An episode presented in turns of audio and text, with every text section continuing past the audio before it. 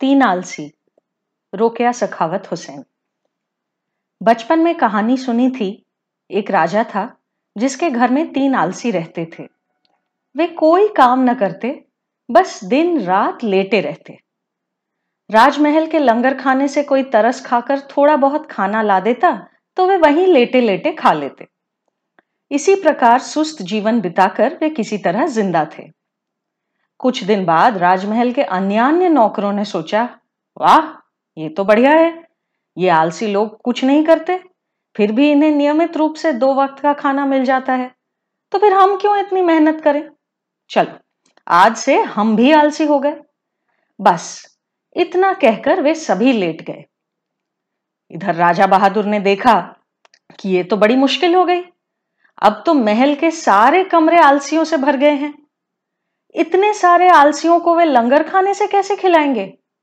और खिलाना चाहे भी तो अभी लंगर खाने में खाना पकाए कौन? सबके सब तो आलसी बनकर पड़े हैं। तब उन्होंने मंत्री को बुलाकर मंत्रणा मांगी कि क्या किया जाए। मंत्री जी ने कहा, तभी मैं सोचूं, मेरे आसन की भी अब कोई साफ़ सफ़ाई नहीं करता। राजा का सिंहासन तो कोई वैसे भी साफ़ नहीं करता था, पर मंत्री जी से नौकर थोड़ा बहुत डरते थे। ठीक है महाराज, आप चिंता न करें, मैं अभी इसका प्रतिकार करता हूँ। इतना कहकर मंत्री जी ने एक ताबेदार नौकर को हुक्म दिया, जा बेटा, कुटिया में आग लगा दे। फ़ौरन घर में और उसके चारों ओर आग की लपटें उठने लगी। वहाँ जितने भी आलसी सो रहे थे, वे धड़फड़ाकर जाग उठे और भागकर आत्मरक्षा में लग गए। लेकिन वो, जो शुरू के तीन आलसी थे, वे तब भी नहीं हिले। जब उनके सर के पास आग लपकने लगी तो उस तीव्र उत्ताप से व्याकुल होकर एक ने दूसरे से कहा, पहला आलसी, देखो मेरे भाई, आज रवि कैसे जले? दूसरा आलसी, कौन आँखें खोले? तीसरा आलसी, अरे घड़ी घड़ी बोल मत, हवा हिले डुले। आखिरकार राजा ने जब देखा कि ये ही असली आलसी हैं इनकी मदद न करने से ये जलकर कबाब हो जाएँगे। तब उन्होंने अपने लोगों को हुक्म दिया कि उन्हें पकड़कर निकाला जाए। सिपाही संतरियों ने उन्हें खींच खींच कर एक सुरक्षित पथ के किनारे लिटा दिया। सुनते हैं कि बंगाल प्रांत में लगभग पौने तीन करोड़ मुसलमानों का वास है। ये वही तीन आलसी हैं। हिलते डुलते चलते फिरते नहीं, केवल कुंभकर्ण की तरह पड़े पड़े सोते हैं। पिछली अप्रैल को जब कलकत्ता में तथा पूरे बंगाल में दंगे फसाद की आग भीषण रूप से जल उठी थी, तब जहाँ जितने नकली आलसी थे, वे सभी जाग उठे और कमर बांधकर उन्नति के प्रयास में लग गए। लेकिन हम तीन करोड़ आलसी पूर्ववत करवट बदलते सो रहे हैं। सर अमुक, कृपा करके दो चार नौकरियाँ दिला देंगे। सेठ अमुक खैरात फंड से कुछ दान करेंगे। उसी में किसी तरह हमारा गुजारा हो जाएगा। फिर यहाँ गिने हुए दिन बीत जाने पर बहिष्ट तो हमारे ही लिए रिज़र्व हुआ हुआ है। वहाँ हमारे सिवा और कौन जाएगा? चार दिन की दुनिया, इसकी किसे चाह? किसी तरह जीवन नैया पार लग जाए तो फिर अनंत बहिष्ट और असंख्य हुरिया। पिछले 29 नवंबर को बंबई की एक महिला हमारा स्कूल देखने आई। कुछ देर इधर उधर घूमकर देख लेने के बाद उन्होंने मुझसे कहा, माफ़ कीजिएगा आप बंगालियों की तरह अकर्मण्य और ठग लोग और कहीं नहीं।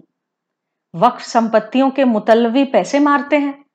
अभी हाल ही में इलेक्शन के वक्त एक बड़े मुतवली ने दस हज़ार रुपए की शराब खरीद कर पी और दोस्तों को पिलाई, वगैरह वगैरह।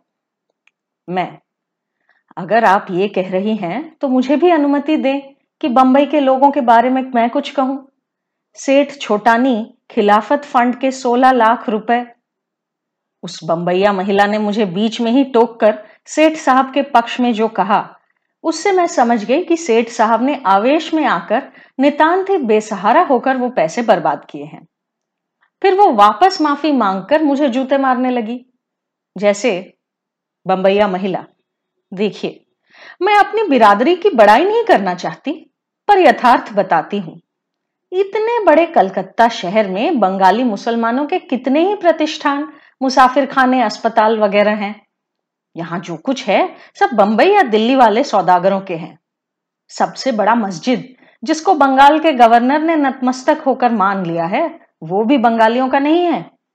अरे यहाँ दस यतीम खाने होते तो भी दीन दुखियों की गरीबी दूर नहीं होती। ऐसे स्थान में केवल एक ही है, वो भी बंबई के लोगों द्वारा परिचालित। कितनी शर्म की बात है यहाँ बंगाली मुसलमान लड़कियों के लिए एक भी बालिका विद्यालय नहीं, जहाँ वे बांग्ला में शिक्षा लाभ कर सकें। फिर आप अपना ही स्कूल ले लीजिए। सोलह साल बीत गए, पर आप इसको ना हाई स्कूल बना पाए और ना ही बोर्डिंग स्कूल खोल पाए। मैं, यहाँ लड़कियाँ कुछ बड़ी होते ही माँ बाप पर्दे के तकाजे से उन्हें स्कूल से छुड़ा लेते हैं। हाई स्कूल में पढ़ेगा कौन? बम, माफ़ कीजिएगा, पर ऐसी बात ना कीजिए।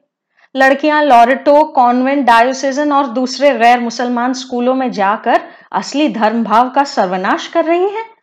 अभी दो ही साल पहले आप लोगों के गाँव की एक लड़की ने किसी मुसलमान के घर या बोर्डिंग स्कूल में जगह ना पाकर नितांत दीन भाव से और बड़ी मुश्किलों से बैथून कॉलेज में आश्रय लेकर बीए पास किया। और आप पर्दे की बात करती हैं?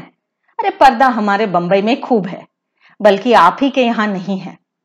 हर तरह के अधिकार से वंचित होकर, चार दीवारी के अंदर बंदिनी होकर रहने का नाम पर्दा नहीं। क्या आप लोग कुरान शरीफ पढ़ते भी हैं? या बस तावीज बनाकर गले में लटकाए रखते हैं? नतीजा ये कि मैं उक्त बंबैया महिला के शब्द बाणाघातों से जर्जरित हो गई। पर पता नहीं, उपरोक्त शब्दों की चुभन से असली तीन आलसियों, तीन करोड़ आलसियों के शरीर पर जरा भी खरोच आएगी या नहीं?